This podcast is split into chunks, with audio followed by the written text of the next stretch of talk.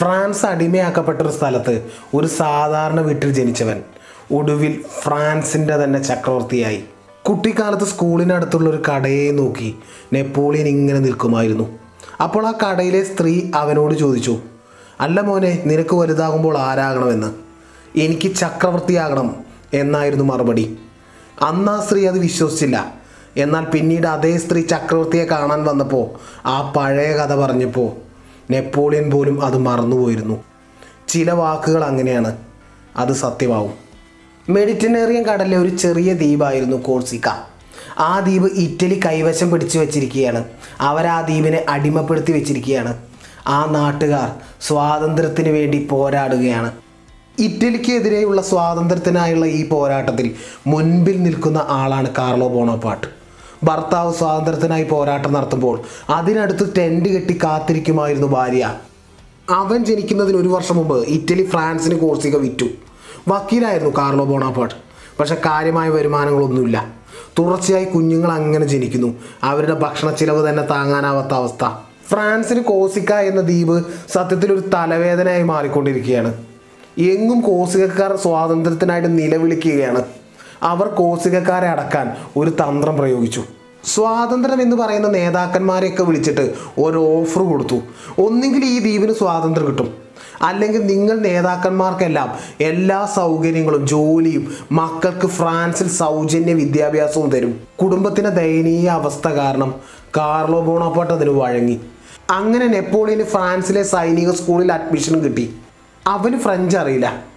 പക്ഷേ ആ ഒമ്പത് വയസ്സുകാരൻ മൂന്ന് മാസം കൊണ്ട് ഫ്രഞ്ച് പഠിച്ചെടുത്തു. സ്കൂൾ സത്യത്തിന് അവന് നരകമായിട്ട് തോന്നി. അടിമ പ്രദേശത്ത് നിന്ന് വരുന്നവൻ വില കുറഞ്ഞ വസ്ത്രം ധരിക്കുന്നവൻ ഇറ്റാലിയൻ സ്ലാങ്ങിൽ ഫ്രഞ്ച് സംസാരിക്കുന്നവൻ ഇതൊക്കെ കാരണമാക്കി മറ്റു കുട്ടികൾ അവനെ കളിയാക്കി. അതിൽ നിന്ന് രക്ഷപ്പെടാൻ അവൻ കണ്ട ഏക മാർഗം വായനയായിരുന്നു. ആരോടും കൂട്ടുകൂടാതെ അവൻ മാറി നിൽക്കും. അവൻ ഏകാന്തതയുടെ ഒരു വലയം സ്വയം സൃഷ്ടിച്ചു. അവിടെ വെച്ചാണ് ചരിത്രവും രാഷ്ട്രീയവും യുദ്ധതന്ത്രങ്ങളും അവൻ വായിക്കാൻ തുടങ്ങിയത്. പിന്നീട് മറ്റു കുട്ടികൾ കാണുന്നത് പഠനത്തിൽ നെപ്പോളിയൻ ഒന്നാമതായിരുന്നു. പതുക്കെ പതുക്കെ മറ്റു കുട്ടികൾ അവന്റെ സുഹൃത്തുക്കളാവാൻ തുടങ്ങി. അവർ യുദ്ധം ചെയ്ത് കളിക്കും. പുസ്തകങ്ങൾ വായിച്ച എല്ലാ യുദ്ധവിന്യാസങ്ങളും അവൻ അവർക്ക് പറഞ്ഞു കൊടുക്കും. തുടർ വിദ്യാഭ്യാസത്തിനായി റോയൽ മിലിറ്ററി സ്കൂളിലേക്കാണ് അവൻ പോയത്. പക്ഷെ അവിടെ അവന് പഠനം പൂർത്തിയാക്കാൻ കഴിഞ്ഞില്ല. ആ കാലഘട്ടത്തിലെ ഫ്രാൻസിന്റെ അവസ്ഥ എന്ന് പറഞ്ഞാൽ വെറും പത്ത് ശതമാനം പേരുടെ ആഡംബരത്തിന് വേണ്ടി തൊണ്ണൂറ് ശതമാനം പേരെ ചൂഷണം ചെയ്യുന്ന ഒരു അവസ്ഥ. ജനങ്ങൾ പൊറുതിമുട്ടി. അവർ വിപ്ലവത്തിനിറങ്ങി. എന്നാൽ ഫ്രാൻസിന് മറ്റൊരു അവസ്ഥയും കൂടിയുണ്ട്. പുറത്തു നിന്ന് പല രാജ്യങ്ങളും ഫ്രാൻസിനെ ആക്രമിക്കാൻ വരികയാണ്. അവർക്ക് കൂടുതൽ സൈന്യത്തെ ആവശ്യമാണ്. അങ്ങനെ നെപ്പോളിയൻ ബോണപ്പാട്ട് സൈന്യത്തിൽ ചേരുന്നു. തന്റെ പതിനാറാം വയസ്സിൽ തന്റെ ദേശത്തെ അടിമയാക്കി ഭരിച്ചവർക്ക് വേണ്ടി നെപ്പോളിയൻ സൈന്യത്തിൽ ചേർന്നു. വായിച്ചതും അറിഞ്ഞതുമായ യുദ്ധതന്ത്രങ്ങൾ അത്രയും പ്രയോഗിക്കണം എന്നായിരുന്നു ആദ്യത്തെ ചിന്ത. പിന്നെ വിപ്ലവം തന്റെ നാട്ടിലേക്ക് വ്യാപിപ്പിച്ച് തന്റെ നാടിനെയും കൂടെ സ്വാതന്ത്ര്യം കൊടുക്കണം എന്നായിരുന്നു അടുത്ത ചിന്ത. പക്ഷെ വിപ്ലവത്തെ സഹായിച്ചാൽ അഥവാ അത് പരാജയപ്പെട്ടാൽ ഉള്ള ജോലിയും പോയി കിട്ടും. സ്കൂൾ പഠനകാലത്തെ പിതാവ് മരിച്ചിരുന്നു. ജ്യേഷ്ഠനാണെങ്കിൽ വരുമാനമായിട്ടില്ല പക്ഷെ സ്വന്തം നാടിന്റെ സ്വാതന്ത്ര്യം അത് ലഭിക്കാത്ത ആ അവസ്ഥ അത് അയാളുടെ ഉറക്കം കെടുത്തി. കോസിക്കയിൽ ഫ്രഞ്ചുകാർക്കെതിരെയുള്ള ആക്രമണങ്ങളിൽ നെപ്പോളിയൻ നേതൃത്വം കൊടുത്തു. സത്യത്തിൽ അത് പരാജയപ്പെടുകയും ചെയ്തു. പക്ഷെ കോഴ്സിക്ക ഫ്രാൻസിന്റെ ഭാഗമാണ്. ആ സ്വാതന്ത്ര്യം എല്ലാം നിങ്ങൾക്ക് നൽകപ്പെടുന്നു എന്ന ഉത്തരവ് കിട്ടിയതോടുകൂടി ആക്രമിച്ചവരൊക്കെ അടങ്ങി. അവർക്ക് പിന്നെ ഒന്നും വേണ്ട. പക്ഷെ നെപ്പോളിയൻ ശാന്തനായില്ല. ഞങ്ങൾക്ക് നിങ്ങളുടെ ദാനമല്ല വേണ്ടത്. ഞങ്ങൾ ഭരിക്കുന്ന ഞങ്ങളുടെ ദേശമാണ്. പിന്നീട് നെപ്പോളിയൻ വീണ്ടും ഒരാക്രമണം നടത്തി. ഒടുവിൽ കോസികക്കാർ തന്നെ നെപ്പോളിയൻ അങ്ങ് നാട് കടത്തി. നിങ്ങളിപ്പോൾ ജീവിക്കുന്നതിനെ നിങ്ങൾ സ്വർഗമാണെന്ന് വിചാരിക്കുന്നു. അതിനപ്പുറത്ത് ഇതിലും വലിയ സ്വർഗമുണ്ട് പക്ഷെ നിങ്ങളത് തിരിച്ചറിയുന്നില്ല. നെപ്പോളിയൻ കുടുംബവുമായി ഫ്രാൻസിലേക്കാണ് പോകുന്നത്. ഉള്ള ജോലിയും പോയി. പിൻകാലത്ത് ചക്രവർത്തിയായി വാണിരുന്ന ആ മനുഷ്യന്റെ ഏറ്റവും വലിയ അപ്പോഴത്തെ പ്രശ്നം സ്വന്തം കുടുംബത്തിന്റെ ഭക്ഷണമായിരുന്നു. തന്റെ മഹാഭാഗ്യത്തിന് ഫ്രഞ്ച് വിപ്ലവശേഷം രാജഭരണം മാറി ജനകീയ ഗവൺമെന്റ് വരുന്നു. നെപ്പോളിയൻ ഒരു സാധാരണ പട്ടാളക്കാരനായി ജോലിയും കിട്ടി. അയാൾ ഒരിക്കലും ഒന്നിലും തൃപ്തിയാകുന്ന ആളല്ല. വെറും ഒരു പട്ടാളക്കാരനായി ജീവിക്കാനുള്ളതല്ല ജീവിച്ച് മരിക്കാനുള്ളതല്ല ഞാൻ എന്ന ആ ബോധ്യം അയാൾക്കുണ്ട്. അയാൾ ആലോചിച്ചു അടുത്ത ലക്ഷ്യം സൈന്യത്തിൽ എങ്ങനെയെങ്കിലും ഒന്ന് ഉയരണമെന്നായി. ഈ സമയം ഗവൺമെന്റ് മാറി എന്നല്ലാതെ ജനങ്ങളിൽ വലിയ മാറ്റമൊന്നും ഉണ്ടാക്കിയില്ല. അത് ജനങ്ങളിൽ വല്ലാത്ത അമർഷമുണ്ടാക്കി. പല സ്ഥലങ്ങളിൽ പ്രശ്നങ്ങളും തുടങ്ങി. ഈ അവസരം നെപ്പോളിയൻ ഉപയോഗിച്ചു. ജനകീയ ഗവൺമെന്റിന്റെ ഗുണങ്ങളെക്കുറിച്ച് ജനങ്ങളെ ബോധിപ്പിക്കാൻ വേണ്ടി ബോധവൽക്കരണം നടത്താൻ വേണ്ടി നെപ്പോളിയൻ ഒരു കഥയങ്ങ് കാച്ചി. ഇതോടെ ഗവൺമെന്റിൽ നെപ്പോളിയന്റെ പേരറിയാൻ തുടങ്ങി. ഗവൺമെന്റ് തന്റെ കഥ അച്ചടിച്ച് വിതരണം ചെയ്യാൻ വരെ തുടങ്ങി. ഈ സമയം ഫ്രാൻസിലെ ഒരു പ്രധാന തുറമുഖ നഗരമാണ് ടൊലോൺ. അത് ബ്രിട്ടൻ കയ്യേറാൻ തുടങ്ങിയിരിക്കുന്നു. ബ്രിട്ടൻ മുന്നേറി വരികയാണ്. ഫ്രാൻസ് എതിരെ ആക്രമിക്കാൻ തുടങ്ങി. ഫ്രാൻസിലെ ബുദ്ധിജീവികളായ സൈനിക ഉദ്യോഗസ്ഥർ പല തന്ത്രങ്ങളും പ്രയോഗിച്ചു. അക്ഷരാർത്ഥത്തിൽ ഒന്നും ഫലിച്ചില്ല. ബ്രിട്ടൻ മുന്നേറി വരികയാണ്. യഥാർത്ഥ പ്രശ്നങ്ങളാണ് നമുക്ക് അവസരങ്ങളായിട്ട് മാറുന്നത്. നെപ്പോളിയൻ ആ പ്രശ്നത്തെ അവസരമാക്കി കണ്ടു. നെപ്പോളിയൻ മേൽഘടകത്തിന് ഒരു കത്തെഴുതി. കമാൻഡിങ് ഓഫീസറുടെ രീതികളിലെ ലൂപ്പ് ഹോൾസിനെ കുറിച്ച്. യഥാർത്ഥത്തിൽ ഒരു സാധാരണ ഉദ്യോഗസ്ഥൻ ഇത് ചെയ്യുന്നത് കുറ്റകരമാണ്. പക്ഷെ ഈ സമയത്ത് ബ്രിട്ടനെ തടഞ്ഞു നിർത്തിയേ മതിയാവും. അങ്ങനെ നെപ്പോളിയന്റെ സ്ട്രാറ്റജി സൈന്യം സ്വീകരിച്ചു. ബ്രിട്ടനെ ഫ്രാൻസ് തോൽപ്പിച്ചു. കാരണം നെപ്പോളിയൻ. അങ്ങനെ തന്റെ ഇരുപത്താറാം വയസ്സിൽ നെപ്പോളിയൻ ബ്രിഗേഡിയർ ജനറലായി സൈന്യത്തിൽ സ്ഥാനക്കയറ്റം ഉണ്ടാക്കി. പേരും പ്രശസ്തിയും ഫ്രാൻസിൽ കേൾക്കാൻ തുടങ്ങിയപ്പോഴേക്കും നെപ്പോളിയൻ ജയിലുമായി നെപ്പോളിയനെ സപ്പോർട്ട് ചെയ്തിരുന്ന ഒരു സുപ്പീരിയർ ഉദ്യോഗസ്ഥൻ ഉണ്ടായിരുന്നു. അയാൾ രാജ്യദ്രോഹ കുറ്റത്തിന് വധിക്കപ്പെടുന്നു. അദ്ദേഹത്തിനോട് ബന്ധമുള്ളവരെയെല്ലാം ഗവൺമെന്റ് തുറങ്കിലടച്ചു രണ്ടാഴ്ചയ്ക്ക് ശേഷം റിലീസ് ചെയ്തു. പക്ഷെ പാമ്പും കോണിയിലേതും പോലെ പഴയ സ്ഥാനത്തിലേക്ക് തന്നെ തിരികെ എത്തി. വീണ്ടും ഒരു സാധാരണ പട്ടാളക്കാരൻ മാത്രമായി നെപ്പോളിയൻ ഒതുങ്ങി. ജോലി പോയില്ല. അത് തന്നെ വലിയ കാര്യം. പക്ഷേ നെപ്പോളിയൻ അതൊന്നും ഒരു കാര്യമായേ തോന്നിയില്ല. അയാൾക്ക് തൃപ്തിപ്പെടാൻ കഴിയില്ലല്ലോ. അയാൾ ശ്രമിച്ചുകൊണ്ടേയിരിക്കും. മേലുദ്യോഗസ്ഥർക്ക് അയാൾ കത്തുകൾ എഴുതിക്കൊണ്ടേയിരുന്നു.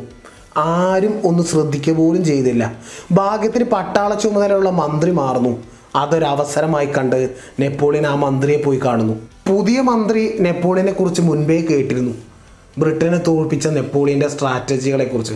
അദ്ദേഹം ചോദിച്ചു ആസ്ട്രിയയും സാർഡീനിയയും ഇറ്റാലിയൻ പ്രദേശങ്ങളെ ആക്രമിച്ചുകൊണ്ടിരിക്കുകയാണ്. അവരെ നമ്മളെങ്ങനെ ആക്രമിക്കാം? എങ്ങനെ ആ യുദ്ധം നമ്മൾ ജയിക്കാമെന്ന്? അങ്ങനെ ആ യുദ്ധത്തിന് നെപ്പോളിയൻ നേതൃത്വം നൽകുന്നു.